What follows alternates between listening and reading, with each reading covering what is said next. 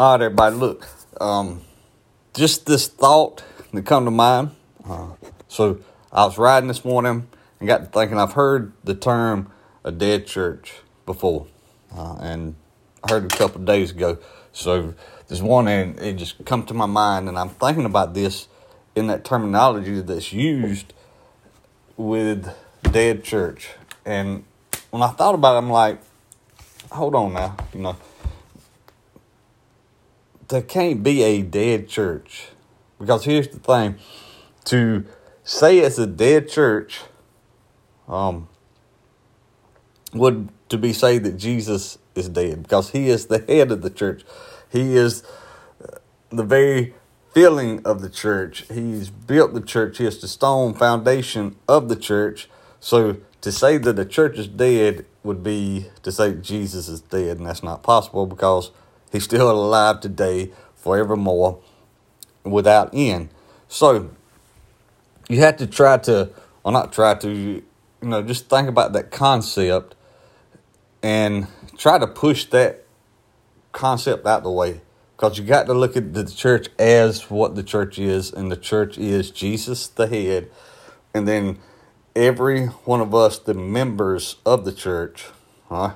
I'm not talking about a, a role your name at some place that you go to worship, but I'm talking about uh, in the book of life. All right, that's that's the important part. You know, I, I'm not knocking the on the scroll at the local church or the local assembly, the local gathering of the body, but the church is the book of life is the most important place your name can be at. Okay, because you could be a member of a gathering place, but not be a member of the book of life. So that's the big picture. We got to look at the picture as it really is. Okay? So that's just amazing to me.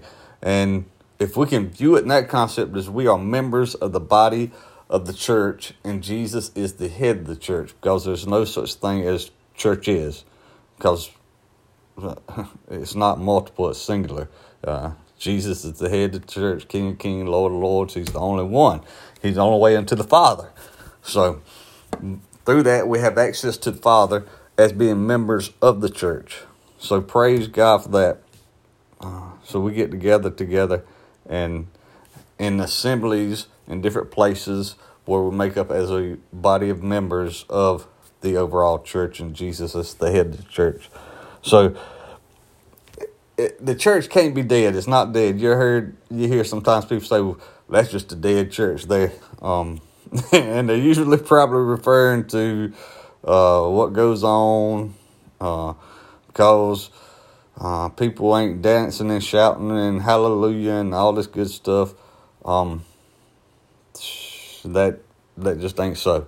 All right. So wash your mind of all that stuff because a church is simply the function and operating of the body of Jesus Christ. We we go ye in all the nations, preaching and teaching the gospel of Jesus Christ and presenting it to people so that they can re- receive salvation. Um, and that is important to know because don't base it on man's standard. We, we got to base it on the standard of the Word of God. Uh, it ain't about running up and down the pew, shouting and hollering. It's about it's the will and way of God being accomplished. Right? Maybe somebody just wants to sit silently in the Word of God and just absorb it,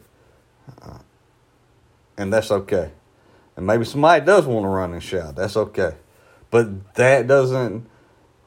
We can't base our standards on man to decide whether a church is a live church or dead church. That's that ain't for us to decide. Jesus is alive. It's it's plain, as simple, as written in the Word of God, and we cannot change that.